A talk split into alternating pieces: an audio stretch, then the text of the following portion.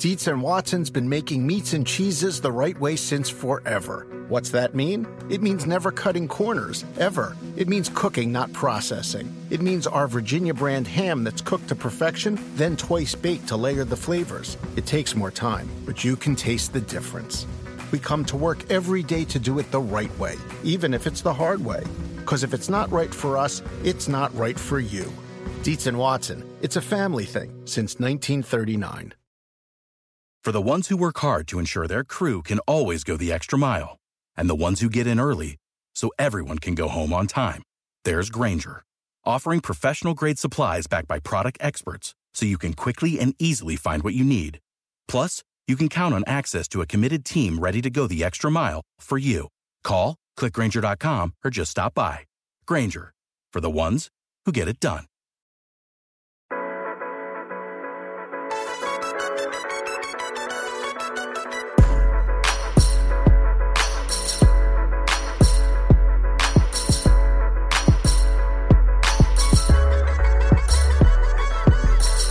Hello, friends. Welcome this to another episode of the Roto World Football Podcast. My name is Josh Norris. His name is John Daigle.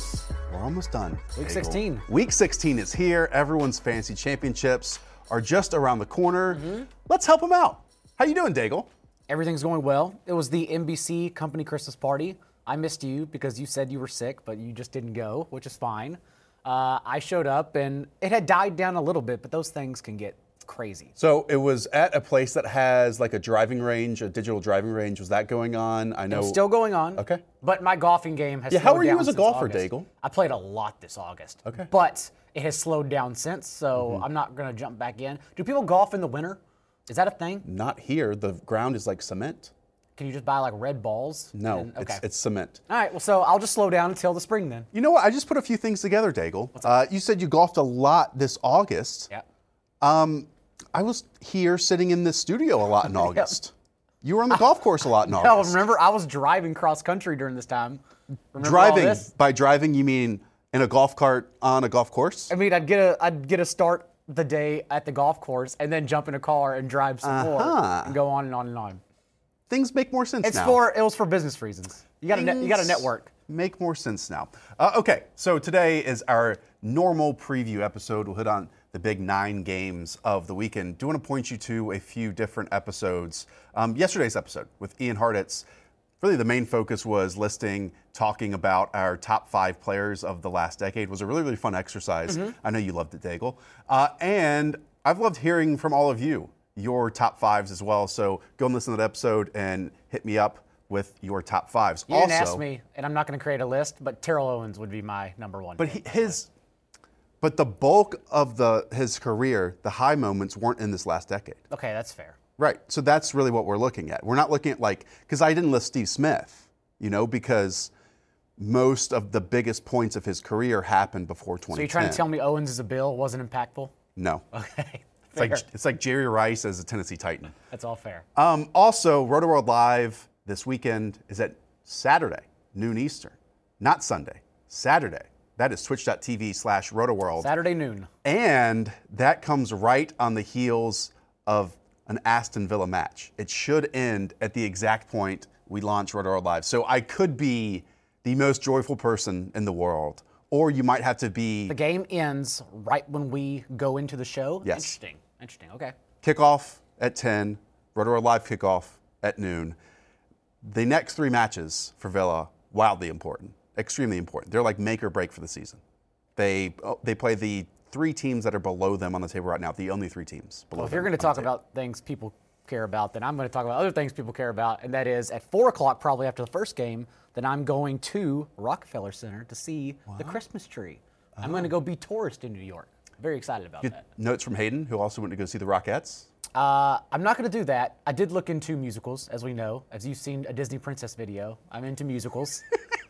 And compilation videos of haven't Disney haven't princess pulled the trigger on a ticket yet, but that's that's just my Saturday. Don't worry about that. One more note before we kick this episode off. Next week, we will also have your typical Monday morning recap pod where we go game by game review of that weekend's games. Again, you'll still have that in your feed on Monday morning, but we won't have your typical Tuesday and Thursday episodes next week because we will all be gone. Yeah. We won't be sitting here. Daigle will try to find some golf course to go onto, and I'll be with my family. Um, but we will have a preview episode say, yeah. to end the week. We'll still have an episode while I'm on the golf course. Yes. Yes, so that preview episode will probably be up next Thursday or next Friday, again for week 17. But you're going to win week 16, so it doesn't matter. Ready for these games, Daigle? Let's talk about these games that matter. All right, again, we're going to talk to Pat and Hayden later on, and for continuity purposes, the first three games that Daigle and I are going to hit on are all of Saturday's games. It's a good way of doing it. Mm-hmm. We're smart sometimes. The first matchup is the Houston Texans at the Tampa Bay Buccaneers. You know, Houston's coming off a super important win over the Tennessee Titans. They're three point favorites here. But what I'm drawn to, Daigle, is this total a total of 51. Mm-hmm. And that speaks to the type of talent on both of these teams' offenses. You know what's funny is that it's actually been bet down an entire field goal. And I wonder if that's because recently, in their past five games in particular, and you have to look into the context of the quarterbacks they've played, but the Bucs defense has been better. Their front seven has been impactful, actually, as Shaq Barrett continues dominating. Uh, however, it's going to be interesting because now they are missing the Bucs are missing Mike Evans. Right. They're missing Chris Godwin. They're missing Scotty Miller, who had a 33-yard touchdown and then re-aggravated his hamstring and got put on injured reserve. So they're four, they're four wide set, three wide set. They're going to go in with four active receivers, and that is Breshad Perriman, who we saw somehow spike three touchdowns on six targets. Uh, that is Justin Watson, who we discussed the past two weeks. Cyril Grayson, who they called up as a track superstar Fake name. and Ishmael Hyman, who is used to, who played in the AAF last year. Yeah. So that is their three, four wide receiver set. We do need to give credit to Brashad Perryman, though, because it's funny, and I brought this up, and at least I find this level of football statistics humorous, but he was basically on, or he is basically on the Bucs because the Browns traded for Odell Beckham. They had agreed to a contract with Breshad Perriman, but mm-hmm. once he knew he wasn't going to be a top two wide receiver for the Browns, then he goes down to Tampa Bay and was somewhat a top three receiver for them this season. But now we see him with five touchdowns to his name compared to Odell Beckham's two touchdowns to his name this season. In the last three games for Perriman, five catches, 87 yards, three catches, 70 yards and a score, five catches, 113 yards, and three touchdowns. If people have played him in that span, um, it's very likely they're in their fantasy championship. So the question is, Daigle, how confident are you starting him in this fantasy championship? It's similar to the question we had last week with AJ Brown about AJ Brown's volume issues. However, as I stated, it wasn't logical. You should still be starting AJ Brown over most questions you have uh, for other wide receivers. I'm slightly skeptical about Breshad Perriman. Um, I mean, just to think scores three touchdowns on five catches. That alone, obviously, is kind of crazy. He's going to be out there for every single snap. It's a terrific matchup. And I think guys we have, still have question marks about Cooper Kupp, uh, even someone like Tyler Boyd. I would Yeah. actually start Perriman over them, but you can draw the line around wide receiver 20 or 21 with confidence this week. It will be a difficult decision compared to someone like Jarvis Landry. Jarvis Landry Yeah. faces the Baltimore Ravens, a very difficult individual matchup for him, but he will get more volume maybe than someone like Breshad Perriman. Landry and like guys like Landry and Kirk, their floor is definitely higher. So it's Right. just like last week. You have to ask yourself, like, do you want the floor or are you willing to chase that ceiling? Because Perriman does have another hundred yard, two touchdown game in the bag in this one. Couple more notes. Jameis Winston, I believe, has two straight games of 450 plus passing yards. 904 yards short of Peyton Manning's record. He's not going to get there. No. It's 452 yards the next two games, but he has, as you said, 450 yards in consecutive games. So without Mike Evans, without Chris Godwin, it'll be interesting to see if he can do that. And switching gears here, low key, this Tampa Bay pass defense has really improved. Yeah. Um, and it's interesting because it was the pieces, the defense that we wanted to pick on in the air all season long. And we also know that they are number one in defensive DVOA against the run. So this is a defense that now we're hitting our stride of, you know, wanting to win our fantasy championships. It's not really the option that we want to pick on as much. And we talk about it every single week with this Texans offense. It's up to if they hit their big plays or not. And Will Fuller being in the lineup last week, even if he didn't have, you know, those four or five massive gains that he has the potential to have, he mm-hmm. still opens up everything else in this offense, even with his just ability to be on the field. So the question is, and I don't know if it's even predictable or not, because even in good matchups, the Texans haven't been able to do that. But can they hit these big plays against this Bucs secondary? I feel, still think it's a great matchup for Deshaun Watson because you look at those five games that the Bucs have improved, and it started with the Saints game in New Orleans, in which Sean Payton got engaged 48 hours prior, and they just stayed out all night on Bourbon Street partying. So it makes sense that Saints kind of had flop lag in that one. And then you had Matt Ryan for a struggling offense, uh, Nick Foles, who got benched mid game, Jacoby Brissett, who hasn't been the same since that ACL injury, and then, of course, last week against David Blough. So they have looked better, but again, they haven't played the best competition. And now you get Deshaun Watson, likely with Will Fuller at full health. Right. And so it's just a it's different competition altogether. Super quiet 1,000 yard season by Carlos Hyde, by the way. He's already Yeah. hit that mark. Two games left to play too. It's wild. Uh, obviously, the Texans can win the AFC South if they win this game. Um, that was a really close game they had last week against Tennessee. They just made like the two plays that took them over the top in terms of the interception near their own goal line, near the end zone, and then the stopped fake punt. So, And and yeah, stuffing Derrick Henry at the goal line twice Yep. was huge. all right, next game Buffalo Bills at the New England Patriots. I think I got this total correct 38 and a half. Yeah. Is that it? Yeah. That's unless it. it's been unless it's moved a little bit, but Uh, last two times, or last time these two teams played, much earlier in the season, and it was super close. I don't know if you remember this, Daigle, but neither offense could get anything going. It was very, very tight. And then Josh Allen suffered a head, head injury, was forced to leave the remainder of the game. So Matt Barkley stepped in, and the Patriots defense just swarmed him, just demolished him. Um, that game was really probably decided by Josh Allen exiting. How do you think this one's going to play out? It's tough. Now we've gone. What that game was? What week three? Yeah, it was super early. And so we've seen the Patriots offense now for 10, 11 more games since then, and obviously it's been very bad. Uh, I, I do like the Bills to, at the very least, compete in this matchup. And if they do so, it'll probably be on the back of Devin Singletary, who's now just getting every single carry over Frank Gore outside of goal line touches. Uh, 18.3 carries over the past month for him as he continues to just log over 70% of the team's snaps among that backfield. That is how you attack. We saw even in a blowout against the Bengals last week, uh, even Joe Mixon just toppled for over 120 yards rushing. Like so, Singletary should be their X factor in this matchup that they lean on. You know, this Buffalo Bills team has obviously already locked up a playoff spot. They did that in a weird game against the Pittsburgh Steelers last week. Yeah. Um, where it felt like for stretches, because again, Josh Allen's going against really top defenses the last two weeks, and he gets them again this week. Um, where like Brian Daboll, the offensive coordinator for the Bills, went through moments of not seemingly trusting his quarterback. Like there was a first and goal situation where they then ran it three straight times and they lost yardage in those situations. But then in like the most critical piece, I don't know if he like reset himself as a play caller. And it made sense because I was talking with Bills fans on Twitter about this. That like Josh Allen is the reason why the offense is kind of moving or not, for better or for worse. So why not just in these pivotal situations go with what you have at quarterback and not just take the ball away from him? Like either you like ride or die with him. Be like the highs and the lows. This is what we always talk about with Josh Allen. So they did that later in the game, mm-hmm. again near the goal line, ran an isolation route with Tyler Kroft, who's more of a blocker than he is receiver, and Josh Allen threw a perfect pass on the right side of the field. So it's one where Josh Allen constantly looks confused. Look confused Sure, yeah. against the Pittsburgh Steelers, is not an accurate deep ball thrower. But if he's on his game, and mainly if he makes the correct move and decision on that second read or that like kind of second focus of the play, then the Bills have a strong chance here, but they are seven point underdogs here.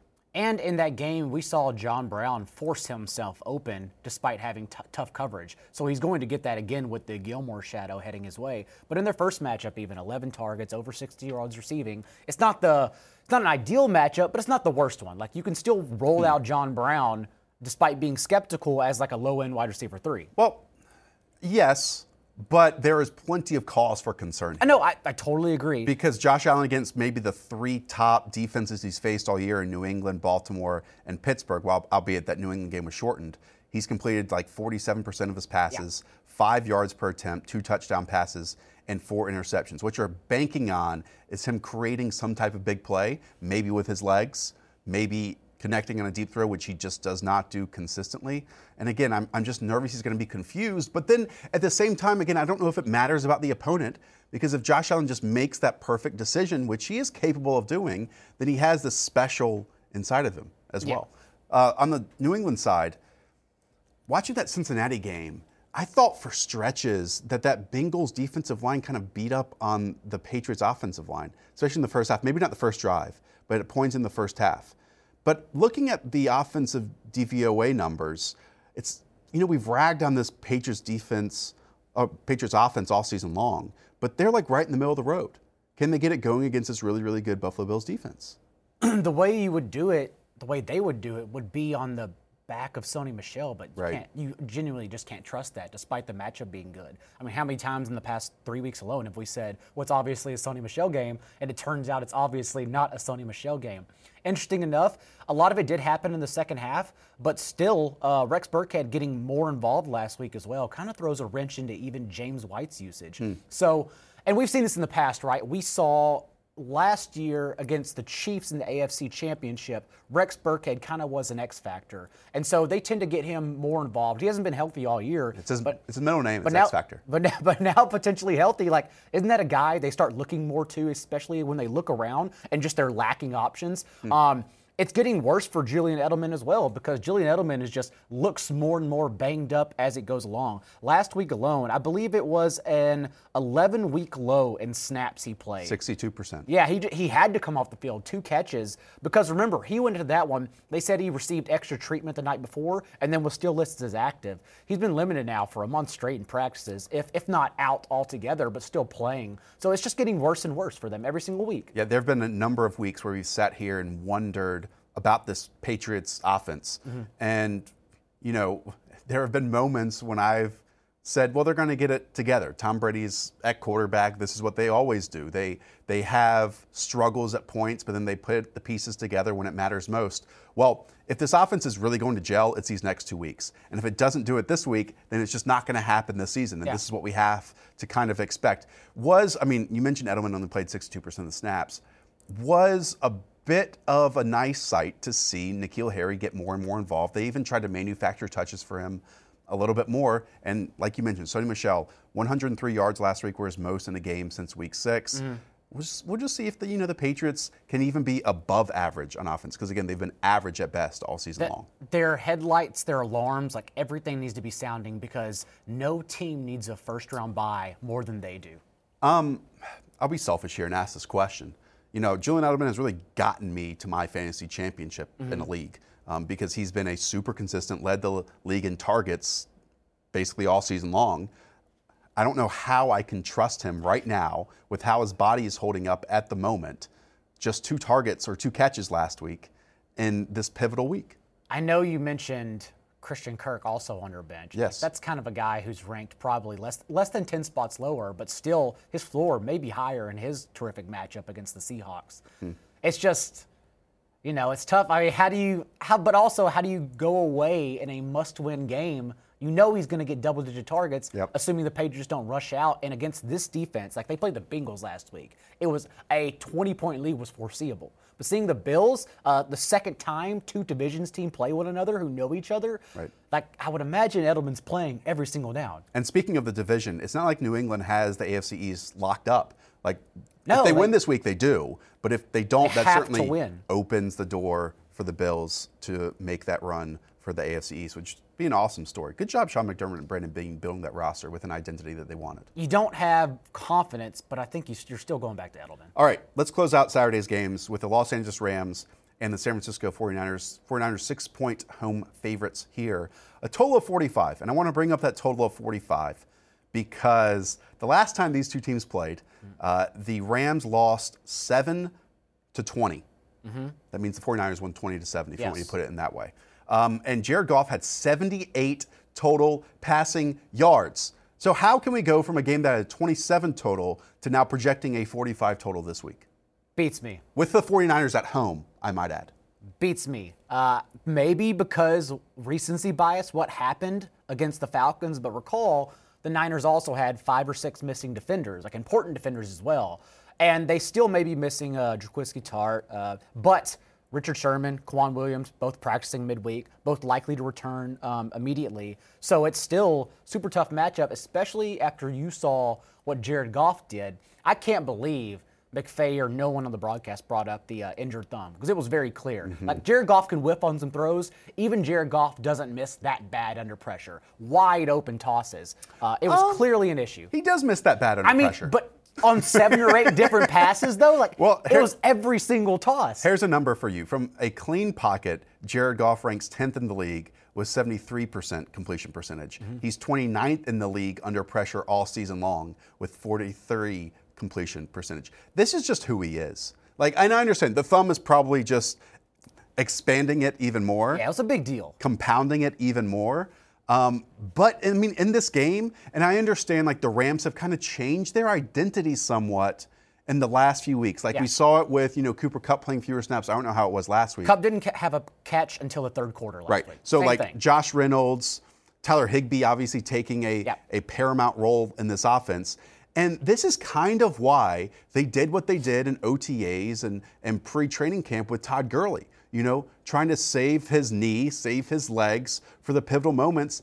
And it's been these pivotal moments over the last few weeks. I be- believe Gurley played like 95% of the snaps Yeah. last week. This is going back to, hey, let's do everything we can to make sure the running game is established. And I know we can joke about it, but that really is seemingly what the mindset is for the Rams right now. And then we throw a play action off of it, especially for Goff outside the pocket because he's been doing better at that where, you know, the pressure might not be in his face.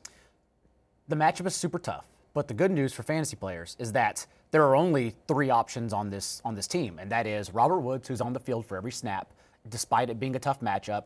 Todd Gurley, who Todd Gurley, as we know, they shifted, as you said, uh, the past five weeks in general have just been loading up Todd Gurley with carries. In that time, though, Gurley has played two games, at least 96% of their snaps, and the Rams were outscored 27 to 89 in those two games. Hmm. Meaning, he no matter what game script is, he's going to get every touch. And we saw that against the Cowboys. They were done by the first half, and yet he was still out there in the end of the fourth quarter catching passes because they have no other options. So Gurley is still safe as an RB2 no matter the matchup ahead of him. And the third one being Tyler Higbee, who's now just a bet on talent tight end five. You can't possibly bench Tyler Higbee. Well, I have to consider it. I Well, do. what are your other options? Because there are only Cook. four names. No, that's not one of them. Well, but here's the concern because I believe um, Gerald Everett limited. came back to was limited, practice, yeah. and I believe he was a full participant on Wednesday, if I'm not mistaken. Oh, he was full on Wednesday. Okay, I didn't know that. Which is an issue because over the last three games, without Jared Everett in the lineup, that means again Tyler Higbee is basically playing 100% of, the snaps. He leads the league in targets, he leads the league in catches at tight end, and leads the league in yards. So He's been really. And I don't know how a team moves away from that, but we don't know if they believe they are better with Gerald Everett on the field and playing that more passing down role than Tyler Higbee and what Taylor Mount Mundt being Johnny Mundt. Johnny Mundt, excuse me. His Mr. mother's going to get angry at you. Uh, being the other tight end on the field. You know, like we this is one of those situations where we think we know what is best for the team, and that's throwing the ball to Tyler Higbee, but we don't know what the team thinks is best so for be- the team. Okay, so if Everett's out, then obviously it's only Higbee. Like Higbee's great. Kelce, He's a start. Ertz, Waller, Higbee. fourth one. Can't remember the fourth one. Whoever the big fourth tight end is. Kittle. Andrews. And then Kittle, not An- I'd start Higbee over Andrews. Okay. Um, but if Everett's in, that's the question we're asking Yes. here. How far, how far does he move down? So probably then Andrews and I don't think I start Cook over Higbee Okay. if Everett's in. We haven't talked about San Francisco at all. First, let me bring up their defense because you know DeForest Buckner's gotten a lot of love. Nick Bosa's gotten a lot of love. Yep. I want to bring up Arik Armstead's Yep, name right now because I think Armstead is over the last couple games playing better than Buckner right now. And you mentioned some of the injuries that they've had on that defensive line. Well, it's also the deepest defensive line in the NFL. And I, I really don't think that the Rams' offensive line is just like magically changed. I'm not going to say, you know, Jared Goff isn't going to have more than 78 passing yards, which he will, and I bet they score more than seven points in this game. But I also think it's going to be a rough day at the office for Jared Goff, especially on the road in San Francisco. Um, quickly, with this 49ers team and their offense, last week in the passing game, it was all, all George Kittle. What, like 15 catches? Yeah. Him and him and Julio Jones somehow matched each other's Yes. stat line like stat for stat. It's So amazing. Here's my question because Deebo Samuel has emerged as a player who is one of the best in yards after catch in the league and has put up fancy points when getting targets. Emmanuel Sanders, when playing over 80% of the snaps, Mm-hmm. other than last week, has emerged as a consistent weapon, either with the volume that he's getting or he's finding the end zone. Neither did anything last week. So, how should we progress with them this week? Deebo Samuel is a low end wide receiver three in my mind, and I have him in a vacuum ranked over Emmanuel Sanders just barely. But again, remember, this Rams defense, since they added Jalen Ramsey, has been one of the tops in passing defenses in particular. So it's still a concerning matchup for them, like all the way through. And the running back situation, it has become Mostert's backfield. Even last week was Mostert's backfield, but it's still Breida and Coleman enough to the extent that, hmm. as we said before, Mostert still is like a 60% guy. He played 53% of the snaps last week. He's never going to take over the backfield. It's still a committee approach, but it's enough to where you should still trust him in this game. Right, but he's not a locked in running back one. No, but he's. I, I still think he's a running back two. I agree. I agree. And what was interesting, and maybe you know, Kyle Shanahan had a bit of a revenge game on his mind last week, but mm-hmm. you, we heard that Mostert was going to lead that backfield in touches, which he did. But in that first series, I believe Tevin Coleman got a lot of run, and I mean, he was facing his former team, the Atlanta Falcons. That makes sense. I agree with you. I mean, again, in a perfect world, we would have one running back be the king of this backfield, but you can still rely on Tevin Coleman and like a deep, deep, deep flex. If you're going that far, then uh, excuse me, we can still rely on Raheem Mostert. In a deep, deep, deep flex, I would go with Matt Breida. Ex- correct. And I'm starting both in the finals of the Scott Fish Bowl. So fingers crossed, shout out to me. Time now to bring on Patrick Bennett Daugherty for a three-game preview. He writes the rankings up on RotoWorld, and Pat, it's a pivotal week for the rankings. You always feel the pressure. You thrive in pressure, Pat, but more than any week, it matters this week. Let's start off with the New Orleans Saints against the Tennessee Titans. A 51 total in this game with the Saints on the road as three-point favorites. It's an important game for the Saints. It's an important game for the Titans. I will say the line moved here from one point favorites of the Saints to now three point favorites. Um, Pat, the Saints have a top 10 defense, but it's not really one we want to stay away from necessarily. So you still, because Ryan Tannehill, AJ Brown got people here to their fantasy finals, are you still going with them in this matchup? I am, you know, opposing Drew Brees in his first ever outdoor game too. So you know, that's a big wild card for this game this week. Uh, you know, maybe the Titans can spring a spring a. Who knows how Drew Brees will react to fresh air? You know, so really, I feel like this game shouldn't even have been on the board. There shouldn't be a Vegas total or a line for this game. Uh, horrible monologue aside, uh, Yeah, we just no sold all three of your jokes. Jo- we Josh- no Yeah, sold. you did. We no sold the You really first one, did. and then you knew that, so you went to the second one. Again, a no sell, and so you went to the third one. So anytime you, you know can what? Triple week down on a 16. Josh joke, was it's shaking his head the entire time off camera. I know. I figured he was, but so you know, it's week 16. Uh, Ryan Tannehill. Uh, the question with him is volume. Will he have volume?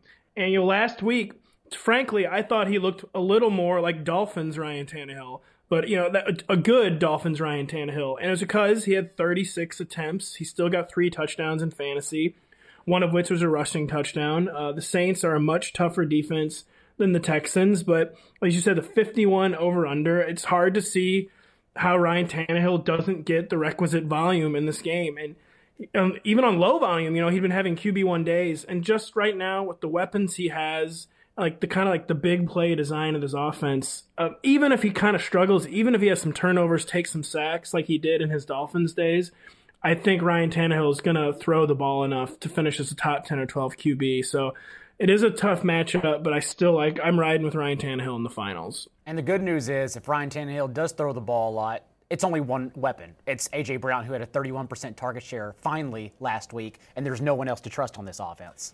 Pat, let's move on to this Saints offense. Um, we know Drew Brees put up monster numbers last week. You mentioned that. I'll reiterate your joke just in case it can land better this time. This is the first game he's ever played outside in his career. Um, but while that might bring up a question, I also want to bring up the Alvin Kamara question.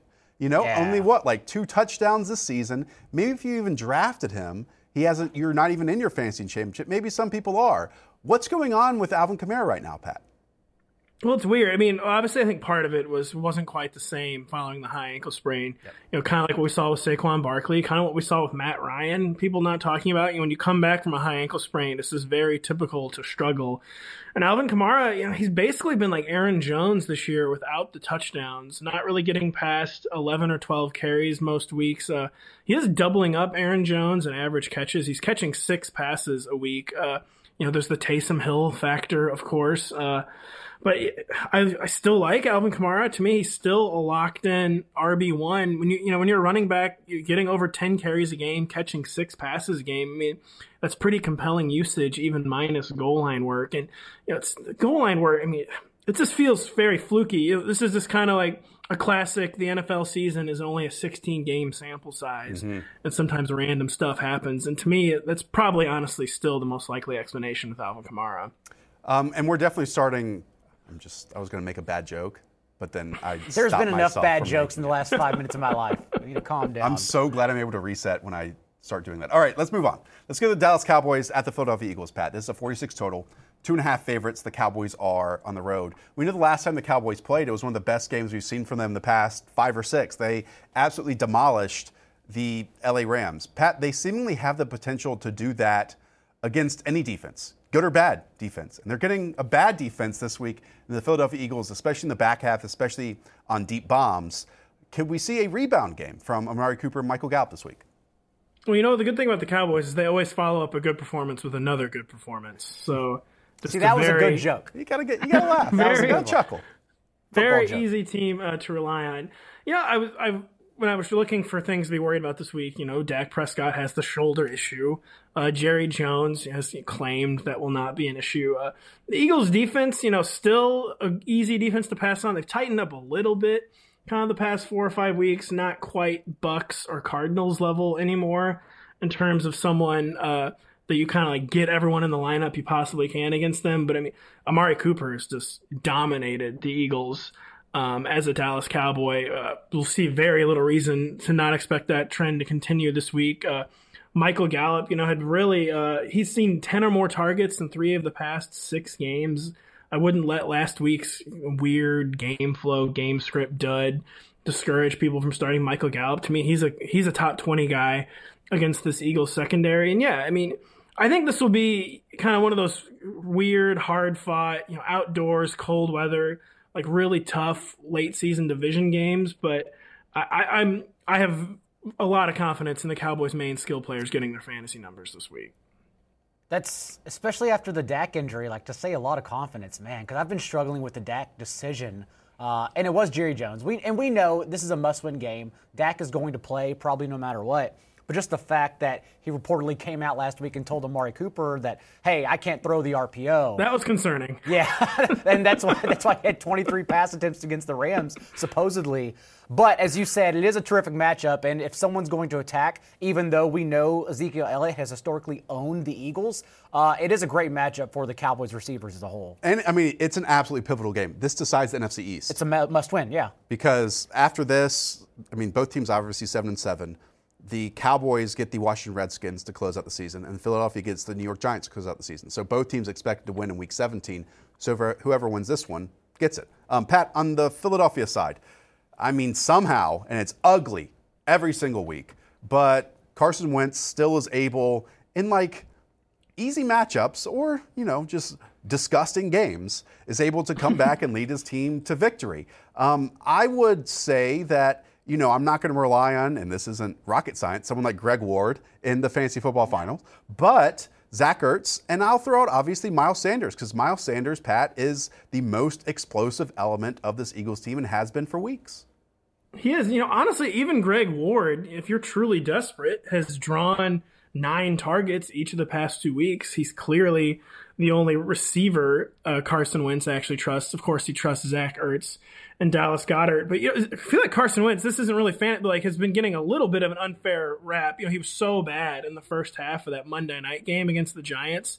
And I think people have you know, kind of ignored the fact he has eight touchdowns over his past three games. Where again, this is a period where Greg Ward has largely been running as his number one receiver. Uh, you know, Miles Sanders kind of he was putting it together against the Giants two weeks ago, then kind of got banged up in that second half, and we had the Boston Scott scare But then Miles Sanders, you know, last week that was the game we've been waiting for all season with Miles Sanders, and yeah, he's a very intriguing, potentially league-winning RB two this week. But someone who can make big plays, you know, locked in volume, and someone who can make big plays both as a pass catcher and as a runner. So Miles Sanders, you know, again, it's been an inconsistent season, but I, I think he's a pretty comfortable 18 to 20 touch projection for me this week. And someone with his big playability, I, I'm excited about starting him this week. My only, I am excited about Miles Sanders. My only issue with Carson Wentz is that visually the Eagles just make everything look hard. That's why we're so turned off by the offense because they do have somewhat spry playmakers, but it's ugly watching them force first downs every week. And also the thing with Greg Ward though is that last week uh, Washington Zach Ertz was having his way, and you remember the second half they took their entire secondary and just shifted over to Ertz's side of the field, and that's why Ward saw eight of his nine targets in the second half. That's why I'm concerned about him. And let me Well, say, it could happen again, of course. I mean, Zach Sure. Ertz, I'm assuming, is going to be a game planning priority. And 18 targets in two games, like that is consistent volume. and in many ways, it kind of comes down to this Dallas linebacker core, which is, has been up and down all season long. You can't predict what they're no, gonna you, do. You can't at all because Sean Lee might have a great week, or he might be one of the worst linebackers in the league. Leighton Vander Esch is like one of the most under-discussed like absences of the 2019 NFL season. Career Right. done. Um, and you said that like people haven't been given credit for Carson Wentz. I don't want to come off as one of those people. Like I think Carson Wentz is still a super talented football player, but just because of the environment he's in right now, it's going to look ugly unless he just makes these ludicrous plays like he did last week against the Washington Redskins. one of the best of some of of those year. passes in like you know the back right of the end zone. And he has those in his repertoire, but also I think like the little blips he has in his game can show up more when things around him are going poorly as well. But I mean, you can say that about every quarterback across the league. And I, again, I still think Carson Wentz is a top 10 quarterback in the NFL for sure. All right, Pat, let's close it out with the Green Bay Packers and the Minnesota Vikings. 45 and a half total. This is Monday Night Football. Minnesota at home, four and a half point favorites. the game that is arguably going to decide Yes. everyone's fantasy There, there is no one else to talk about in this game right now other than Dalvin Cook being out. So that means either Mike Boone and or Alexander Mattison are going to share this backfield. We have no idea how it's going to be handled right now because it's Thursday at 12:41 Eastern. Um, so Pat, if Alexander Mattison misses this game because he missed last week's game, how highly are you going to have Mike Boone rated? Ameer Abdullah takeover. Nope. Right? no, Uh, stop it. I originally so I had Mike Boone slotted in as the RB thirteen, and then uh, you know Mike Zimmer came out. We were talking about on the Roto World Slack. Kind of tried to confuse the situation, making it sound like Dalvin Cook might actually play this week. You know, then we got a report from Adam Schefter, the most reliable in the business, that that is very unlikely to play. Uh, you know, very hard to get any smoke signals whatsoever on Alexander Mattison. He seems to be like a true mystery. Hopefully, we have a better idea of his status by Sunday morning. But I'm operating right now yeah, under the assumption that Mike Boone is probably going to be leading this backfield. Now they've had a whole game week to game plan for this. I actually, kidding aside, would expect Ameer Abdullah to be have some involvement. But you know, we know this is run heavy offense. We saw Mike Boone plug and play last week, and I will comfortably have Mike Boone as like an elite RB two, a plug and play guy for the fantasy finals, and somewhere in that RB thirteen to fifteen range. Maybe do a sprinkle in a little bit. I don't want to. I don't want to let everyone walk away from this podcast. Don't get nervous. Yeah, like Mike Boone is still, as you Oh said. no, get nervous. You're, you're hedging I'm here, Pat. Yeah, Mike Boone is top 15 play with ease. And remember, uh, Abdullah, four of his five touches only came once Dalvin Cook left and once Mike Boone already punched in his second touchdown to put the team up 39 to 10 last week. He was just their mop up guy. Otherwise, it was Mike Boone out touching Abdullah 11 to 5 once Cook left. Like, this is Boone's You know, backfield. Abdullah had mixed in, you know, a little bit earlier in the No, game. No, he had one think- touch. Yeah, well, okay. He was playing some special teams too, I believe. Uh, but the way, just the way I would look at it is that, yeah, when they, I doubt they want Mike Boone, you know, who has not been involved all year, to just suddenly be, you know, a 25 touch player. So all I'm think saying, I just wouldn't be surprised if it's a little bit more of a two back approach. No. But again, I I feel comfortable enough, of course, having Mike Boone in the Right. top 15 as well. So I not think- to try to over worry people. Right. I think the only thing we need to be nervous about is that this game is played on Monday Night Football. And so we might not know the Alexander Mattison situation before Sunday at 1 or Saturday. There's a doomsday scenario 1. where we have two game time decisions for this game. We, Right. we can't even not like Dalvin Cook has been ruled out yet. Uh, Especially he's with probably three- going to be But yeah, we could have some game time decision hell going on with this game. Especially with three pivotal games on Saturday as well. Look, we might find out more news on Friday, but I think worst case scenario is we see one of these backs get 60%, the other back 40%. And I think no matter what, if Mattison or Boone, because I think all three are talented, including Dalvin Cook, obviously, but we want one to get the workload because if one gets the workload, he's going to be a top total scorer this week, and he's going to help people win their fantasy championships. Now, the you know the the best scenario to be in, which I might be in, is you have both Mattison and Mike Boone on your roster. So then you have that flex spot open, and you just have that space for either one who's going to head in that game leading Then touches. who would you flex? Say Mattison is like a game time decision, Right. And he's playing.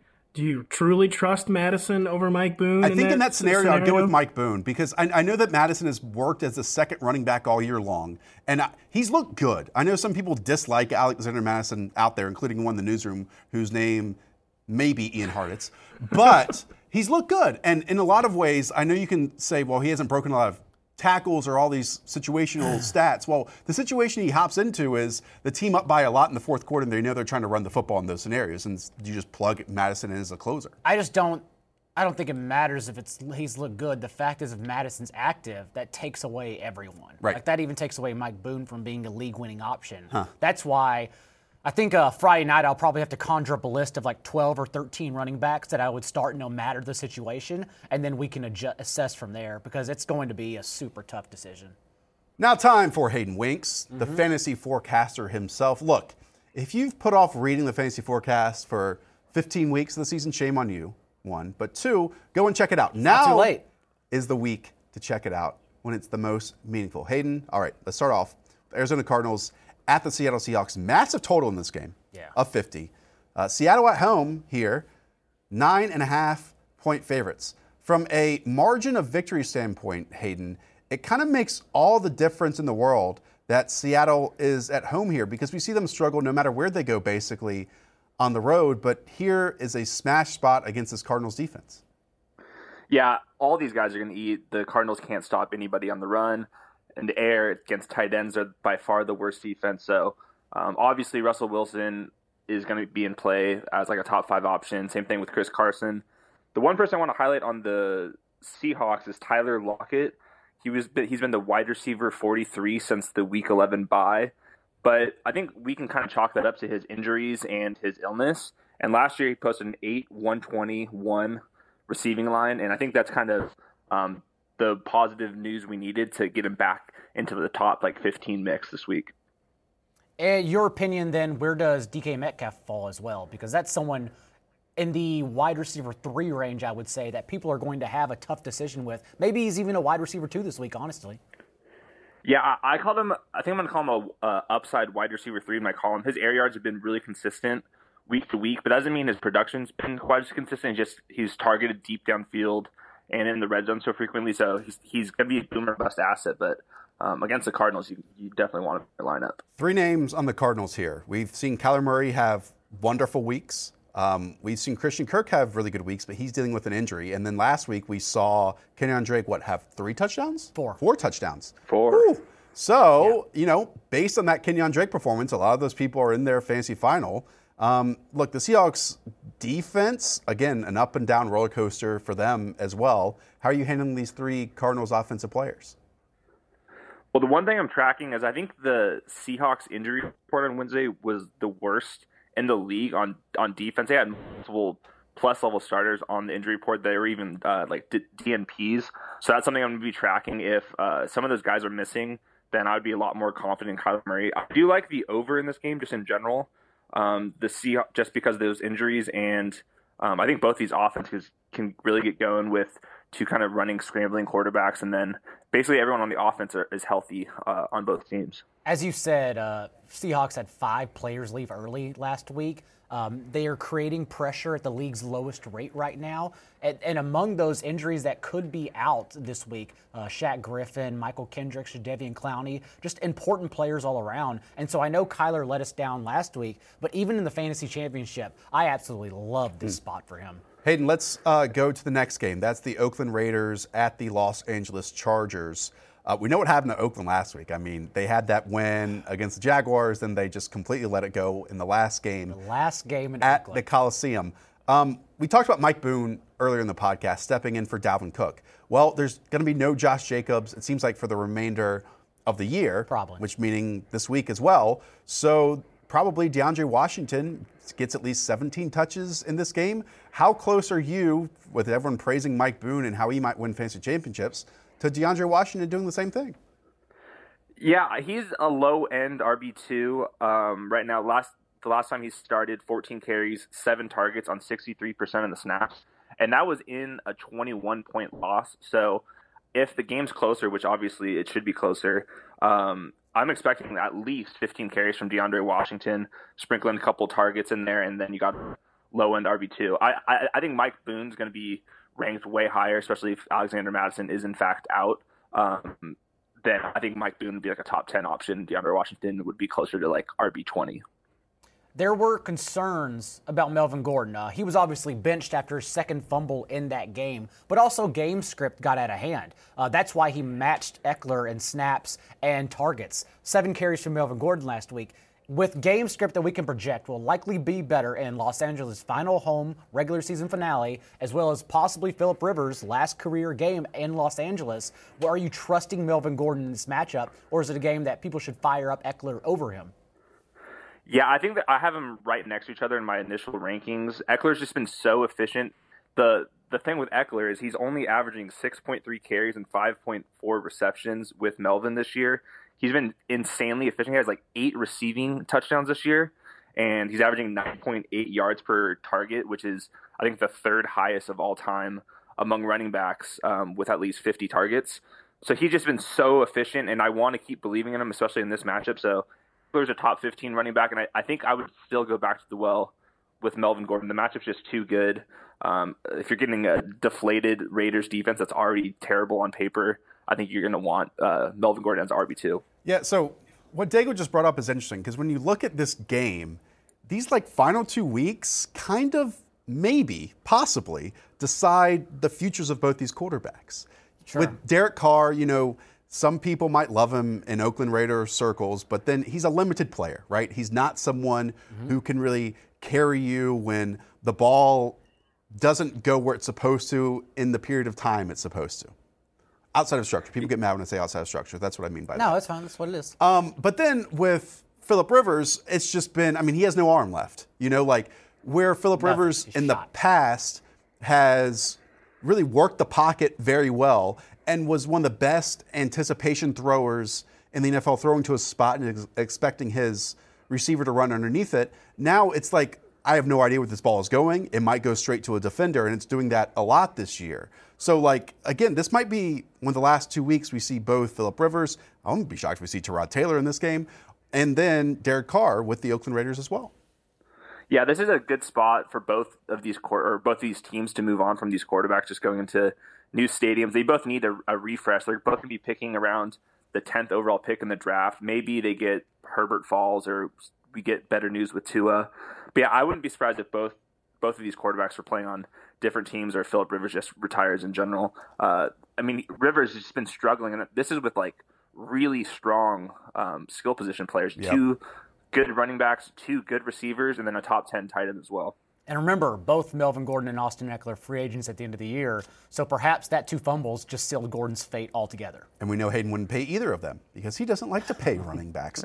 All right, maybe Ekeler. maybe maybe nope, Ekeler. I I heard you wouldn't pay Christian McCaffrey. You said you're going to pay Austin Ekeler?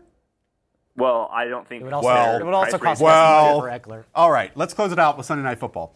Kansas City Chiefs at the Chicago Bears. Really fun matchup here. Five and a half point favorites. The Chiefs are a total of 45 and a half. Um, Hayden, Patrick Mahomes was back to his magic last week yep.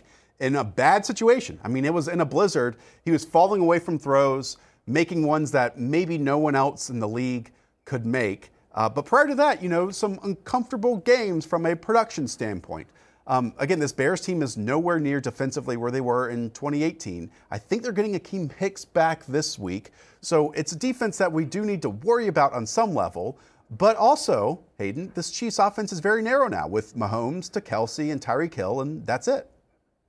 Yeah, the Bears um, haven't allowed 20 fantasy points to an opposing quarterback this year. I think wow. I'm guessing that's the only team that's uh, done that. And yeah, Mahomes to me, I, in my notes I wrote that this was the best he's looked since his injury. Even like I think against the Titans, he had like like what 450 yards and three touchdowns. I think he looked better last week, more mobile, um, back to those explosion plays. But yeah, like you said, it's it's Travis Kelce with elite production, elite usage, and then Tyreek Hill. Um, the same thing, two touchdowns last week, and even Sammy Watkins still is being utilized. He just does nothing with them. It's super frustrating. Um, but against the Bears on the road, obviously you're going to be fading uh, Sammy. So it's just Mahomes, Kelsey, and Tyreek. Let's go to this Bears side because we know, as we said, the Chiefs have a concentrated target tree. We know the guys we're playing. We can't trust any of their backfield, even if Damien Williams comes back. But for the Bears, Mitch Trubisky has been a top five quarterback, given matchups, but a top five quarterback the past five weeks now. And he has reliable receivers in Allen Robinson and Anthony Miller, who have also been top 16 receivers in that span. But this Kansas City secondary is so underrated. I mean, number number six in pass defense DVOA go further in the advanced metrics, and they're top seven in EPA allowed. They have been incredible. And so, how do you think Trubisky will fare attacking them in this particular game? Not well. Not well. Yeah, I, am I think there's too many quarterbacks on like a 32 team slate to worry about Trubisky against the Chiefs. But I am interested in Anthony Miller, but only if uh, Taylor Gabriel is, is in fact out. He hasn't practiced. He's still in the concussion protocol. Um, so the last three games without Gabriel, seven receptions, 100 yards, and 0.7 touchdowns. That those are his averages. That's like a really strong wide receiver one, wide receiver two production. Um, if Gabriel's out, he's a like a flex play at least for me. And then obviously we're firing up Allen Robinson. All right, that's going to do us. Go and check out Hayden's fantasy forecast column and obviously Pat's rankings. Again, want to reiterate, Daigle, this Saturday, noon Eastern, on the heels of an Aston Villa victory, we will be in Studio 2 with RotoWorld Live. That's twitch.tv slash RotoWorld. We will have more Mike Boone information at that point, Alexander Mattison information at that point, we yes. hope. Um, so we're going to spend that time setting your optimal lineups, answering your questions, and previewing games. That does it for us. If you enjoyed the podcast, rate and review, tell one friend. We'll talk to y'all soon. See you, everyone. The longest field goal ever attempted is 76 yards. The longest field goal ever missed? Also 76 yards. Why bring this up? Because knowing your limits matters, both when you're kicking a field goal and when you gamble. Betting more than you're comfortable with is like trying a 70 yard field goal. It probably won't go well.